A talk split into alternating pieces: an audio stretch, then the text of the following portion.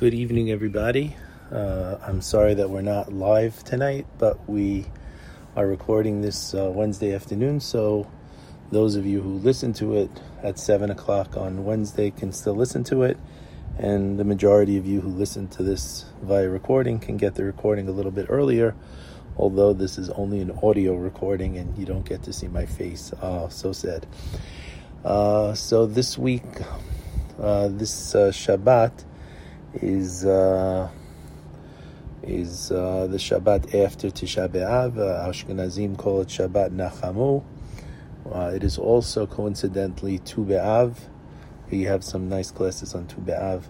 Um, this week, though, we're going to discuss the Perashah Va'et Hanan, which we read, and we're going to discuss Va'et Hanan specifically relating to Tefillah and the idea of how to have Tefillah work uh, and going beyond tefillah to the idea of nefilat apayim.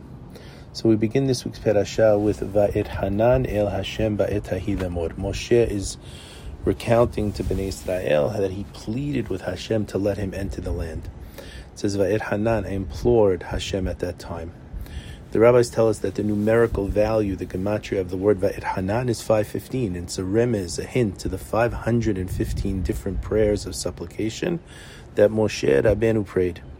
Rashi adds that the word Va'et Hanan is one of ten Hebrew words for tefillah, for praying. Amazingly, the generic value of the Hebrew word tefillah is also 515. So we, I guess we get tefillah. We're going to see how did Moshe pray? How does Moshe pray different times, and how does Moshe get his prayers answered? And the verse tells us in this case, though, Hashem tells him, "You have enough. Stop praying." Ravlach, al tosef daber elai. You have enough, Moshe. Don't keep speaking to me. Od, Badavar Hazeh, with regarding this uh, thing. And Moshe relates in the very next verse that Hashem, while not accepting his plea exactly as he requested it, did allow him to see the promised land, Eretz Yisrael, from afar. And Hashem tells Moshe, and we read, Ale rosh hapiska, v'sa enecha yamma, v'safona, v'temana, u'mizracha, u'r'eve enecha, ki lo ta'avod Go, Moshe, and you could see everything from the mountain, because you're not going to cross this Jordan River. Some rabbis see this as a partial acceptance of Moshe's prayer. He's asking to get into the land. Hashem says, You're not going to get in, but at least let me show it to you in an ex- experience, experiential way that you really feel and you can see every inch of the land. But we're trying to understand here this idea of tefillah. How does it work? What's going on. Some rabbis suggest that Hashem, in fact, stopped Moshe Rabbeinu from saying a 516th prayer. If we calculate the days from when Moshe starts to pray until Moshe's passing, it seems we have 172 two days. And if we take the days, I mean, separate from Shabbat, and if we take those days and three tefillot a day, we have 172 days, and 3 times 172 would have been 516. So Moshe stops him before he gets to the 516. He keeps it at the 515. And some rabbis suggest that Hashem, if would have had to accept this this tefillah, if Moshe said the 516th, and that might have messed things up. So Hashem actually is begging Moshe to stop. It sounds very strange based on this question, the question is if Hashem answered Moshe, Moshe's tefillah or not, how did he answer? We see different opinions. But I remember Rabbi Abitan explaining that Hashem did, Hashem does answer our tefillot even then when we don't get what we ask for. And he said we have to remember sometimes the answer is no. He would tell us that sometimes for our own good, for the world's good, or for what's best for everyone, the answer is no. Uh, some suggest, like we said, that giving Moshe Rabbeinu permission to go up to the mountain, see the land, was in a way giving him a part of his prayer, but it doesn't seem like he got what he asked for. And we always have to remember that uh, one of the one of the the rabbi the, the suggestions of the rabbis is had Moshe gone into the land, then then uh, he would have built a Bet Hamikdash that would have never been able to be destroyed, and instead of Hashem taking his anger out to Shabbat on the on the stones and, and, and exiling us, the people would have been destroyed. There are a lot of different opinions. But we also have to remember that Hashem, when we pray to Hashem, we ask Hashem to give us kol mishalot libeno. We we give bless someone. Hashem should give you kol mishalot libecha, all the desires of your heart, letova, for the good. Because sometimes what we want is not good, and we're better off not having it. My father would always say letova. He would always add that word letova. And we have to say, imagine if Hashem answered all of our prayers. Maybe uh, some of our prayers are not so good. I once heard a story from Rabbi Ari Kahn. He's a rabbi at Aish Torah. And he had a British uh, friend, and he said his friend told him a story. His parents were fighting one night. They were arguing with each other, and his mother tells his father, drop it dead. And all of a sudden, he did. And it was, whoa. And at the funeral, she cried that he never listened to us before. Why did he start listening now? So we have to see that sometimes it's best Hashem doesn't listen to everything we ask for. The idea of tefillah we see uh, presented uh, in how it works in the Gemara, in Gemara Rosh Hashanah, Gemara Rosh Hashanah, page 18a. We see in the Gemara, and I'm going to read it to you uh, English translation, the question of whether or not an individual sentence can be rescinded. I guess we're talking about, you know, when an edict is on a person, we have Rosh Hashanah, when we come to Hashem and uh, we're being judged. He says, can an edict be rescinded? And there's a dispute between the Tanaim. It's taught in a Braita that Rabbi Meir would say, two people get sick, they go to their beds. The illness is the same. Or two people send to the tribunal for judgment. They go up to Shamayim the potential sentence is the same. But this one comes down from his bed while the other one does not come down from his bed. And this one is saved from death while the other one is not saved. So two people could have the same exact thing. And one person is answered, one person is not. One person recovers, one person doesn't. And the, the rabbis asked the question for what reason did the one recover and the other one didn't recover? Why is one saved from death? The other one is not saved from death. And the rabbis answered that the difference between them is that one prayed and was answered, while one prayed was not answered. And for what reason was one's prayer answered and the other not answered? And the Gemara answers again this one prayed a tefillah with his whole heart, consequently he was answered, while the other one did not pray a prayer with her whole heart, and therefore she was not answered. Rabbi Eliezer, he argues that point, and he says, not so. He says, rather here, the person prayed before the heavenly sentence was issued, and so he was answered, whereas the other one prayed after his heavenly sentence was issued, and therefore he was not answered. So Rabbi Eliezer's opinion is that aside from having kavanah, aside from praying with proper further, the problem is if there's an edict that's already against the person, and that edict is signed, sealed, and delivered, he's done. He can't do much against against the edict. And in his opinion, when Hashem is telling Moshe, enough already, Moshe, the edict is signed already. There's nothing that can be done. It's over. And he says we could relate this to the situation of Moshe. The decree was relayed, was delayed, was was made already, and Moshe could pray and pray. Nothing's going to happen. But the problem I have with this is that Hashem, Hashem tells him to stop. And if Hashem tells him to stop, there must be a reason to tell him to stop rather than to tell him, sorry, your prayer won't be answered. I think this is why the tradition tells us that the 516th prayer would have put him over the top and Hashem would have had to do it. Additionally, the Zohar HaKadosh seems to refute the suggestion of Rabbi Eliezer. The Zohar HaKadosh tells us specifically, there's never a point when it's too late a person could always repent and can always come back. In fact, the Gemara, right after Rabbi Eliezer makes a statement, Rabbi Yitzchak, right away, the Gemara shows he disputes this. What does he say? He says, crying out to Hashem is effective for a person both before his sentence has been issued and also after his sentence has been issued. As even after his sentence has been issued, it could still be rescinded if he repents. So what the Gemara is saying, sorry, Rabbi Eliezer, no, there's no such thing. We could always come back, and we could deal with it, and we can get we can get forgiven, and we could get something changed.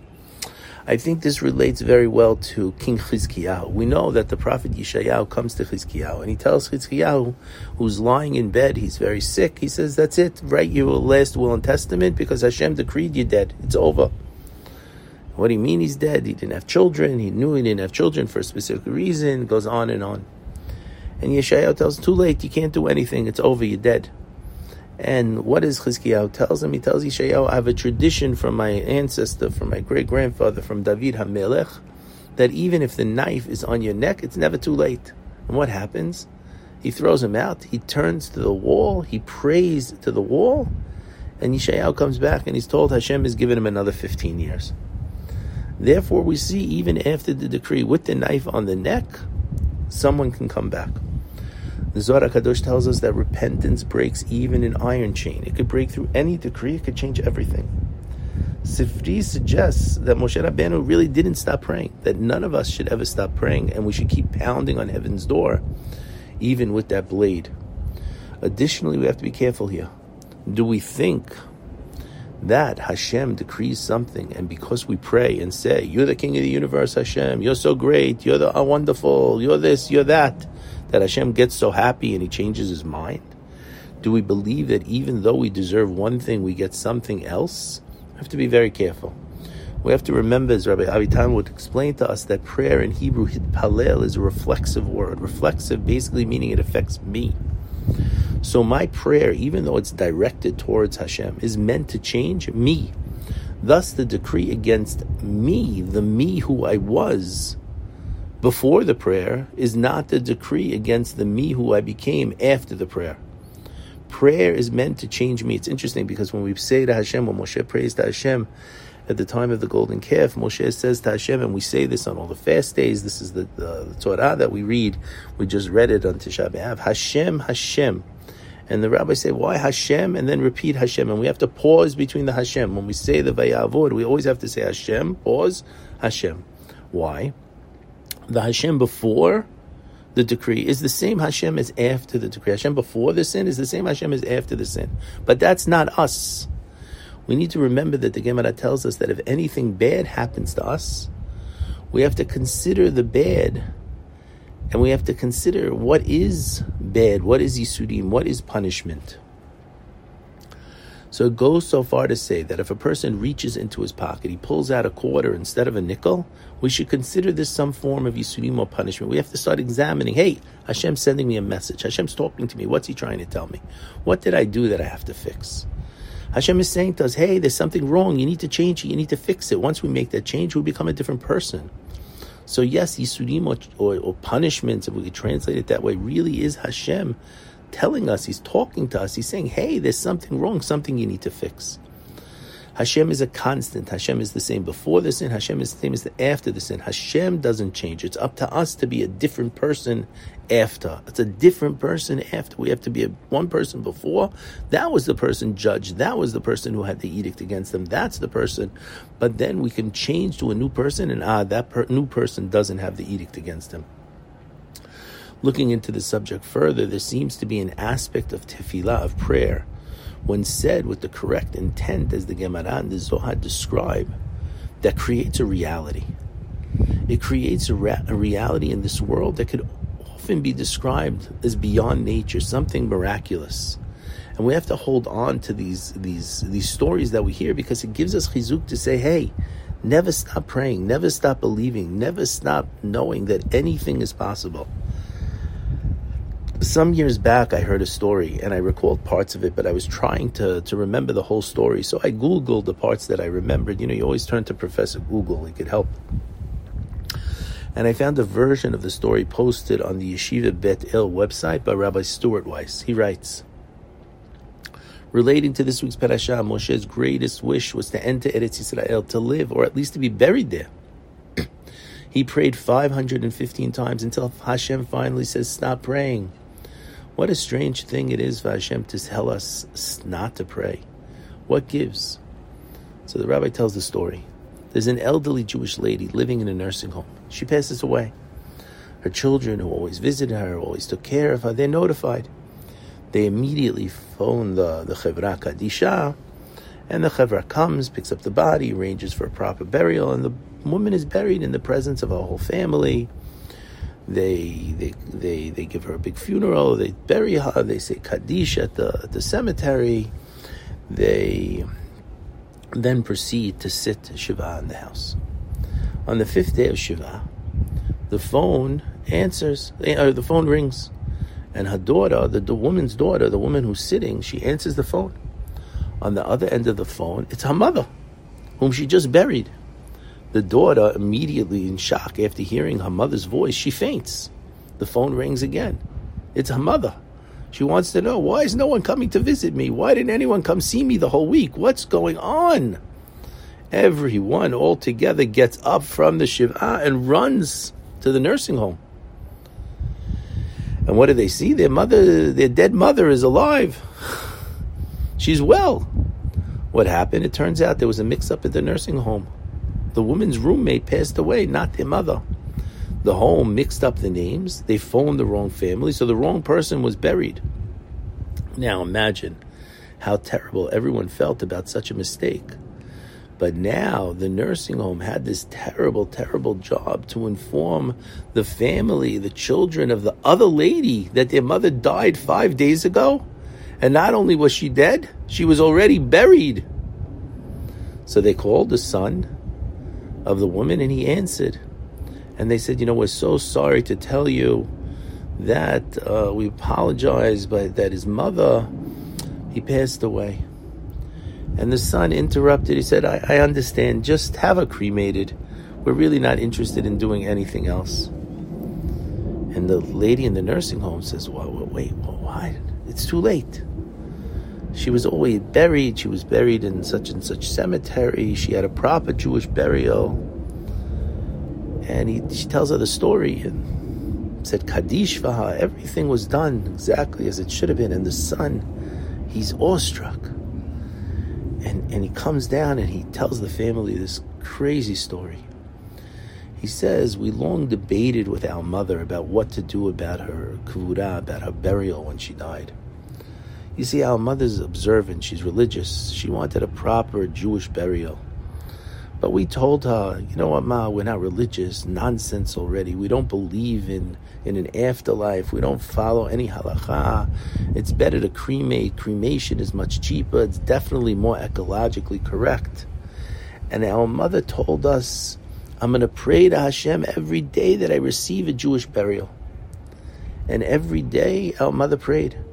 And we told our mother, Ma, it's a waste of time because when you're gone, we're going to do what we want. We're in charge. But she kept on praying. And the son said, amazingly, it seems that her prayer was answered. The rabbi comments, prayer has an awesome power, so great, so powerful that Hashem knew that if Moshe prayed one more time, Tefillah 5.16, even he, HaKadosh Baruch Hu, Shomea Tefillah, would have to give in. So he asked Moshe for the betterment of the world, for the betterment of everything.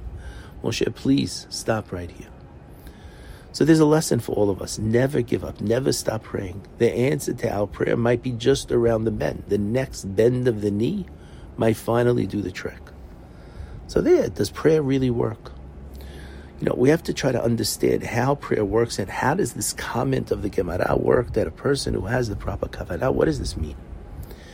You know, if we've been paying attention to the Torah readings we've been reading over the past month or so, we can see a number of occasions, and from these occasions detailed in the Torah, we could really get a better understanding of tefillah. Remember Korach, he challenges Moshe, he contests the selection of Aharon, he throws the commandment of tzitzit, the commandment of mezuzah, into Moshe's face. He suggests that Moshe is acting on his own, he's simply making things up. You know, if Korach had his way, could have destroyed Judaism. Korach is willing to risk his life in his desire for greater honor. And we see that eventually Korach is going to be punished, as we discussed, with this unique and horrible punishment. Yet we see Moshe Rabbeinu ask Hashem, Hashem, please don't accept their offering. Why would Moshe Rabbeinu even imagine that Hashem is going to accept anything from Korach?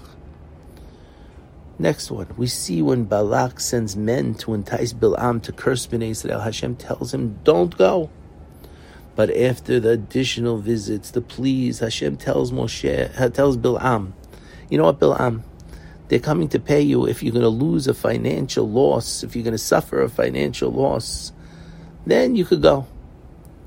And the question is if Hashem told him not to go under any circumstances now that he's going to lose money, why is Hashem so con- concerned with Bilam's finances. When did Hashem become uh, Bilam's uh, agent? Next one. We read all about the holidays at the end of Parshat Pinhas, including the portion which discuss Yom Kippur. Even today, we could imagine the scene of Yom Kippur. It says we we could imagine the Seder HaAvodah, which we, we repeat in our own Yom Kippur. Think of your synagogue on, on Kippur and multiply it by a thousand. All the people, all Bnei Israel coming to the Bet HaMikdash pleading for forgiveness. They witnessed the Kohen Gadol, the holiest guy in the world, going into the Kodesh HaKodashim to pray for the people. At that moment, he has Hashem's ear. So, what does he ask for? His plea towards heaven is as follows Please, Hashem, don't listen to the prayer of the traveler. That's what he's going to pray for at the moment when he has the ear of heaven. All Bnei Israel are there praying. He's in the Kodesh Kodashim. What does he ask for? Hashem, don't listen to the prayer of the traveler. Has to be a mistake. Sounds too strange. And finally, when we close the book of Bamidbar with Matot and Masai, we mention the cities of refuge, the Are Miklat, someone who kills Beshogeg without intention, but with some negligence. He has to run to one of these cities, or else the Goel Hadam, a relative of the deceased, can kill him. So this accidental killer must remain in the city with no possibility even to visit home. He can't go to see his friends, his family. He can't leave. He is, in essence, a prisoner of the city. When does he get out? It's only when the Kohen Gadol dies. Whether the high priest is young or old, the accidental murderer must wait. And after the Kohen Gadol dies, it's over. The Goel Hadam, the relatives, they can't touch him. He could finally return home to live out his days in peace. So, what do we think the accidental murderer dreams about all day, every day, while living in this little town called Are Miklat? Imagine us, you know, go live in some little town in Iowa. He must be envisioning the funeral of the Kohen Gadol. He prays for it daily. He prays every day because finally he's going to be able to get out of here, go back home, go back to his life. What's supposed to stop him? We're told that the mother of the Kohen Gadol annually sends cookies to all the residents of the Are Miklat, of the cities of refuge. Do we think that these cookies are going to make this guy pray less? Do we think the cookies are going to do something? What's going on here? When examined more deeply, all these stories help us understand the power of tefillah. Hashem created tefillah and it works, it's real. Hashem created this world with natural laws. There are physical laws of nature. See, in Brooklyn, when you listen to the uh, classes, you hear the, the, ambulances and fire engines in the background. Here, we hear helicopters flying over the house every uh, five minutes. So, the physical laws of nature and their spiritual laws of nature. Hashem is Ne'eman, He's faithful to the system which He created. We are told that Hashem would rather not interfere. He would rather not do miracles and, re- and let nature run its course. Rabbi Abitan will give us an example. He suggested that we take a piece of wood, a very dry piece of wood, and we light it. What's going to happen? It's going to burn. For dry wood not to burn would be a miracle. The rabbi would explain that in the same way, there are natural laws of the spiritual world. Hashem created tefillah, and it is the nature of tefillah, if done correctly, to work. In fact, we might suggest that it would take a miracle for tefillah not to work. Consider what that means. If a person prays and does so in the correct way, then it would be a miracle for Hashem not to listen to his tefillot. Look at Korach coming against Moshe. Even this self-serving person, if he brings him in ha with the proper kavanah, the proper thoughts and tefillah, it would be accepted. Moshe has to counteract this because Moshe is aware of this power and this law of nature. Hashem created prayer as a way for us to connect with Hashem. Consider the world until a few hundred years ago and consider the ancient world. Perhaps 90% of people lived agriculturally based lives. They were farmers and they were shepherds, and your livelihood depended on the bounty of the earth. Whatever effort the farmer contributes, no matter the back-breaking labor, at the end of the day, he depends on rain. One can exert all the effort in the world and still there is nothing. In a time of drought, it's over. So the world needs rain. Everyone prays for rain. Look at the Kohen Gadol on Yom Kippur. He pleads with Hashem not to listen to the prayer of the traveler. Who is the traveler? Before a few hundred years, he traveled by foot or donkey or maybe camel, and he was a nervous wreck. There is danger in terrain, wildlife, thieves, and above all, the fear of rain. So he pleads, Please Hashem, delay the rain for two weeks while I go and come back. And imagine if every salesman did this. The Kohen Gadol begs Hashem, don't listen to those guys. Don't listen to that guy. Should we really be concerned with this selfish guy who's worried about his own travels without considering the needs of the land? Should we be concerned with someone who wants to deny farmers rain for his own comfort or to speed up his own trip? And the answer is yes, we're afraid. That just as a match lights and burns wood, so it is that the nature of tefillah, prayer, is that prayers work and we need to fight it with an atomic weapon. The Kohen Gadol on Yom Kippur must offer a heartfelt tefillah. He begs, please Hashem, don't listen. How powerful is tefillah? But the prayer must be done correctly. What messes up the prayer? Why does the mother of the Kohen Gadol go around giving gifts, cookies, and kind words? The Gemara explains the accidental murderer is praying to please get rid of this Kohen Gadol. He has nothing against him personally, but there's only so much he can take of this little town in Idaho. He wants to go home. He doesn't want to die there. Should we worry about the prayer of a murderer? The answer is yes. His prayer, if done with kavanah, can work. And how do the cookies help? Are they magical? Don't tell me the cookie is going to stop him from praying. He wants out. But the answer is that his tefillah becomes a little bit imperfect. He sees this old lady, she's giving out the cookies.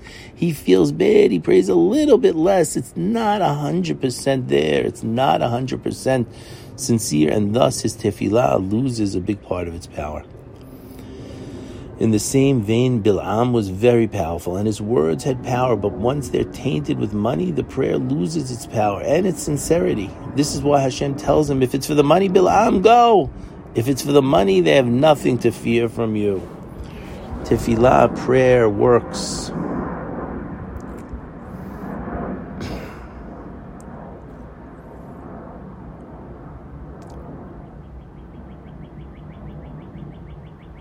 But only if we put everything into it. Tefillah works if we pray with all our heart. This is kavanah. At this point, we start seeing there's a power of prayer. You can go countless more examples. But how do we make our prayer so powerful? Obviously, we have to have kavanah, but look at Rabbeinu Bachya. Rabbeinu Bachya, he comments on Parshat Noach. Uh, I'm sorry, on Parshat Korach, which we just mentioned Korach he tells us that when Korach and his Edah come against Moshe, what does Moshe do? He does something different. Vayipelu al penehim. He and Aaron, vayipelu al penehim. They fall on their faces. The background. So my brother Victor answers in his Perashah right up on uh, one of the years for uh, Korach. And he writes on the question, why did they fall on their faces? And he quotes the Tanhuma because of the dispute, as this was their fourth despicable act. What are the four? They sinned with the golden calf. Moshe implored Bnei Israel with the complainers. Uh, Moshe implored Hashem with regard to Bnei Israel with the with the complainers, and Moshe prayed with the spies. Moshe said to Hashem, "If Egypt should hear." At the Korach dispute, however, Moshe's hands were weakened. Evidently, since was this the fourth despicable act of Bnei Israel, Moshe was restricted from praying on their behalf. He had to resort to falling on his faces, on his face, on their faces, him and Aaron, to effectuate a tikkun. Here we're taught that the falling on the face was as a result of Moshe's hands being weakened in using the option of prayer. We have to ask, with regard to the nature of falling on one's face in place of prayer, as well as why it becomes necessary only after the three other failings. So Victor continues Scripture often makes a distinction between three mishaps and a fourth. He quotes the Siftei Chachamim. He reference, they reference a verse from Iyov. Hashem will work with a man two or three times. Others cite a verse from Amos. For three transgressions of Israel I will turn away, but for the fourth I will not release him. Based on these and other references in the Tanakh, Ravenu Hari teaches that a wicked person is given three lifetimes to advance spiritually, but not a fourth. Sefer Meir La'aretz on Pashat Korach notes that a person is more easily forgiven for committing a transgression three times, as a prayer is still effective in redeeming the sparks he caused to get trapped by his mishaps. Continues, but not so if he commits a fourth mishap, which apparently can even cause an aspect of his solely, holy soul to descend into the grasp of evil spiritual husks. A redemption of a fourth mishap will require an even more extreme measure to be effective. Similar to what Moshe had to do to rescue the souls and sparks that were shattered by Korach and his assembly. Let's jump to Rabbeinu Bachya, where he explains on this Nefilat Apayim that Moshe and Aaron did this to pray. This, he says, is the source for falling on one's face during Tachanun in the Tefillah, which has three deeper meanings. He says, fear of the divine presence, two, to show one's pain and submissiveness, and three, to show that one's senses are bound and one feelings one's feelings are annulled. Let's review the three. The first, fear of the divine presence, is so that one will be suffused with contrition and modesty. For covering one's face is a mannerism of humility and shame. One who prays should have the intention that the divine presence is in front of him. Therefore, the rabbis added the practice of covering one's face to the facets of prayer with the goal of obtaining fear of Hashem. This is the reason they added. He brings a second. The second meaning is that by falling on one's face, one indicates his pain and submissiveness, which are the main points of repentance. And as a result, his prayer is accepted, and Hashem will be concerned about his pain and to his request. The third meaning is binding the senses and annulling feeling. By falling on one's face, he covers his eyes and closes his mouth thereby indicating that he sees neither personal harm nor benefit for himself. He's completely oblivious to his affairs. He realizes he cannot achieve his desire unless Hashem agrees to it. His feelings are annulled and he is bound from being able to achieve his desire. His eyes and his mouth are closed, unable to see and talk, with the exception of doing the will of Hashem. So when a person falls on his face, he shows he's powerless. He can't do anything. He's completely subservient. I'm at your mercy, your majesty. You have to act like a person with no power. Only Hashem has the power. It's interesting that this idea of being bound when we pray is an idea that the Goyim picked up from us. We initially prayed with our hands together. As our hands are bound together, Hashem, only you can do the Goyim picked this up and they put it into their tefillot as the way of prayer, and probably they have no idea why. And when they did it, we stopped. Person puts their hands together, he shows Hashem, I'm powerless, I can't do anything, everything depends on you, Hashem.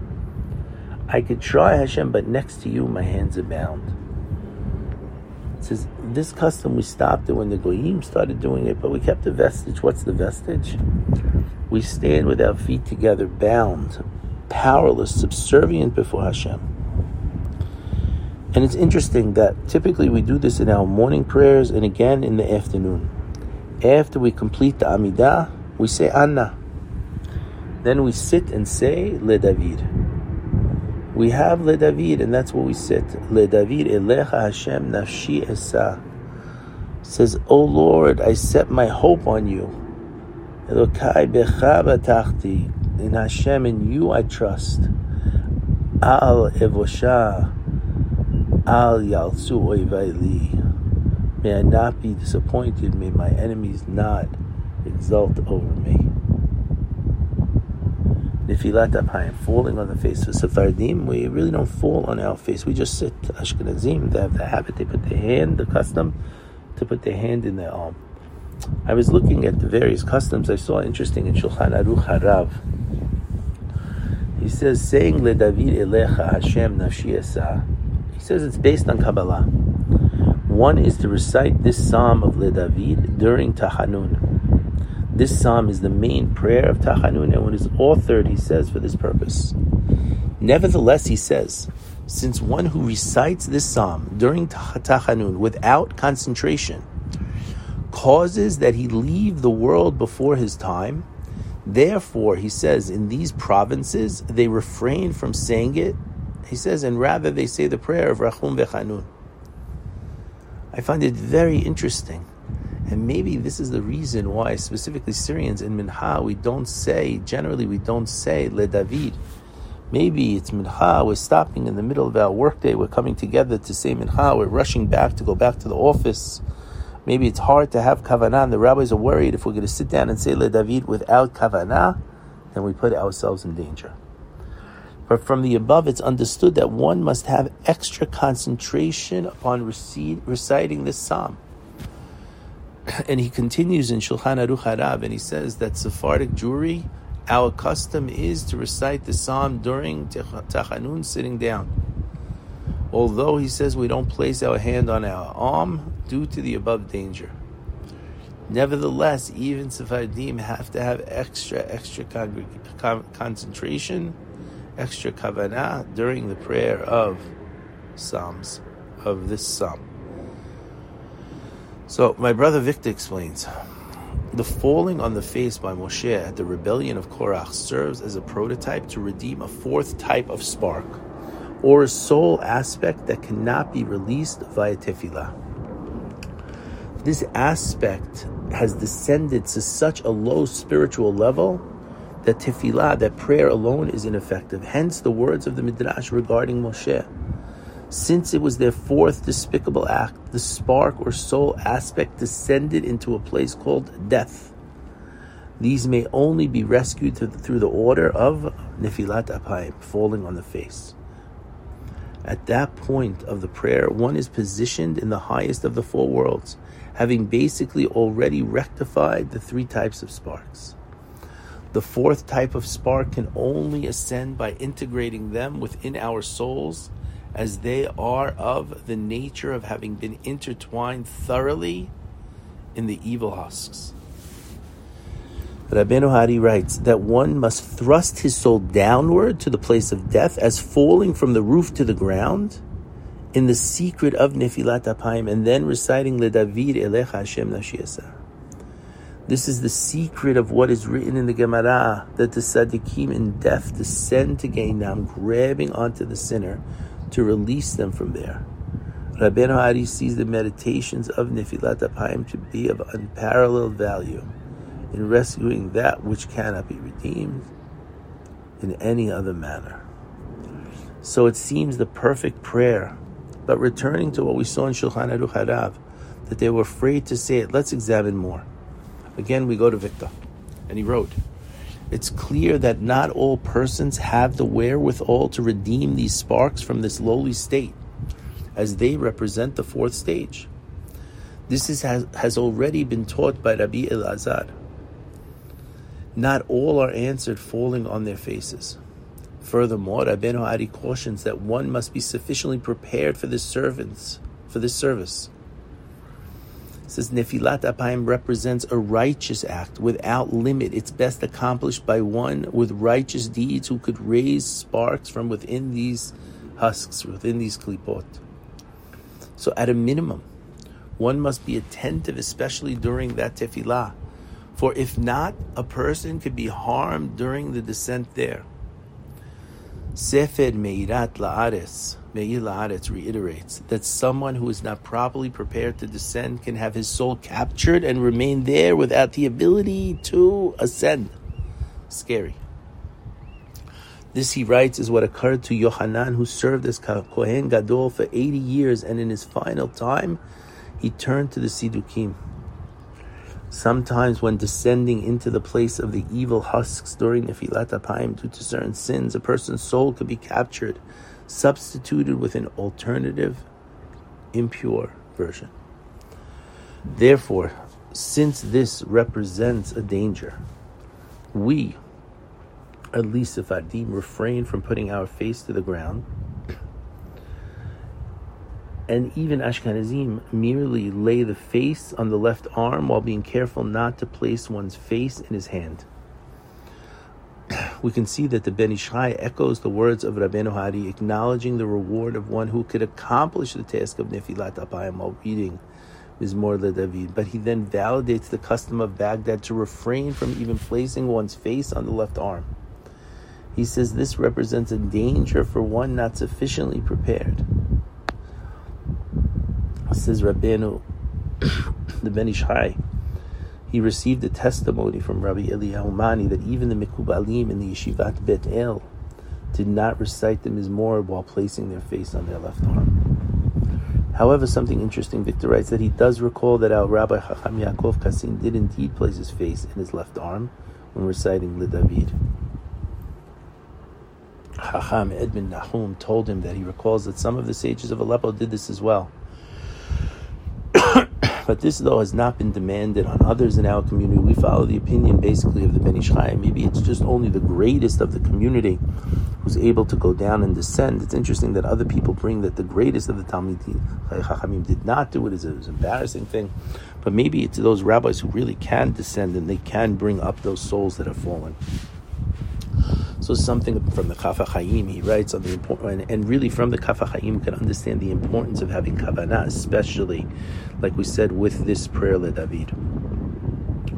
He writes something interesting. He writes that one who does not intend to lower his soul to the forces of evil in order to purify them, but rather solely intends to surrender his soul for the sake of Torah observance and the fulfillment of mitzvot, he doesn't endanger himself. So this kavanah is important. We could think, listen, Hashem, I'm not at that point to go down and get those sparks, but I'll do my best. You do the rest. So how do I pray? We have to really know what we're saying. A person should really pray with a, a siddur. If he doesn't really understand the words, he should pray with a, a linear siddur with translation, so he could look quickly and get a better understanding of the of the tefillah. And what's going to elevate our prayers? We preface them. We say, Hashem, I come to you. Everything, Hashem, is in your hands. Without you, I have nothing. You know, we were talking about last week, you know, maybe there's an edict against me, but if I work for Hashem, I'm completely dependent on Hashem. I'm doing the job. We say, please, Hashem, give me wisdom. The more we rely on Hashem, the more we subscribe to Hashem, the more powerful our tefillot. It's like a child who's helpless, who needs everything. Hashem provides. The mother gives the food with caring, builds into parents an instinct to care, to protect, and provide for Hashem's child, that baby. The key word, I think, in Le David is we look at the tefillah, look, we see bitachon. We say, Baruch HaGever Asher Yiftach B'Hashem. If you trust in Hashem, then Hashem will be your security. And we learned Chovot HaLevavot with the rabbi. I said many times that probably his favorite book, his favorite chapter was Sha'ar HaBitachon. And he would tell us that a person who puts their trust into another source, an idea, money, saying they're going to take care of us, Hashem's going to say, let them take care of you. Hashem would tell us that we have to have bitachon. We have to recognize that it's really Hashem who's taking care of us, who's giving us everything, who's doing everything for us. And he would also tell us that it's important for us to pray for everything. We have a question of Torah. We have to pray. Hashem, even you have to help me to pray. We start every time we say the Amidah. Hashem, Sefatai Tiftach. Hashem, please open up my lips. Tefillah is real. Tefillah is powerful, but it has to be proper. One of the keys is to nullify oneself. Everything is Hashem. We have to have faith and trust in Hashem. We have to remember in Od Milavador, there's nothing but Hashem. And if we do that, it seems that our prayer can't be rejected. We say, Hashem iftachu, Hashem oz the Hashem yivarech May all our prayers be answered. Litova. We should under this prayers, we should have the kavanah. We should realize what we're doing. We should recognize that everything is in Hashem's power. That there's nothing that can't be done. There's nothing that's not possible. We have to put away our doubts. We have to put away our trust. We shouldn't trust. We, it says, don't trust in people. Don't trust. Trust only in Hashem. You know, it's interesting. We say this tefillah like when we have medicine. The Rambam gives us, and we have this refuah cards that my friend Rabbi Chaim, Dr. Chaim Abitan, puts out, and we say that this should be a refuah for me, Hashem. But we recognize that whatever the doctor does, whatever the the therapist does, whatever anyone does, those things should be a refuah. Whatever the pill does, they should be a refuah only through you, Hashem, because only through Hashem are we zocher to, to have our prayers answered. Bezrat Hashem, we should pray well. We should pray nicely. We should have kavanah. We should not stop praying. We should remember, even if the knife is on the neck, there's never a loss of hope. We should remember what the Zohar teaches us. You could break through any edict, any metal, any any chain, anything can be broken through when a person has the proper and complete kavanah. And we should do that and be zocher to see Mashiach ben Amen. Thank you everybody for joining us. It's interesting. It's the same amount of words typically of my class, but because I guess I spoke directly into the recording. I spoke a little fast, so you may want to slow things down if you have that option. Everyone, thank you for listening. Shabbat Shalom, Bezrat Hashem. We'll see you again next week. Thank you. Any questions, you could send me a uh, an email or uh, or a WhatsApp text, and Bezrat Hashem will get back to you. Thanks, everybody. Have a good week. Have a good Shabbat. Good week.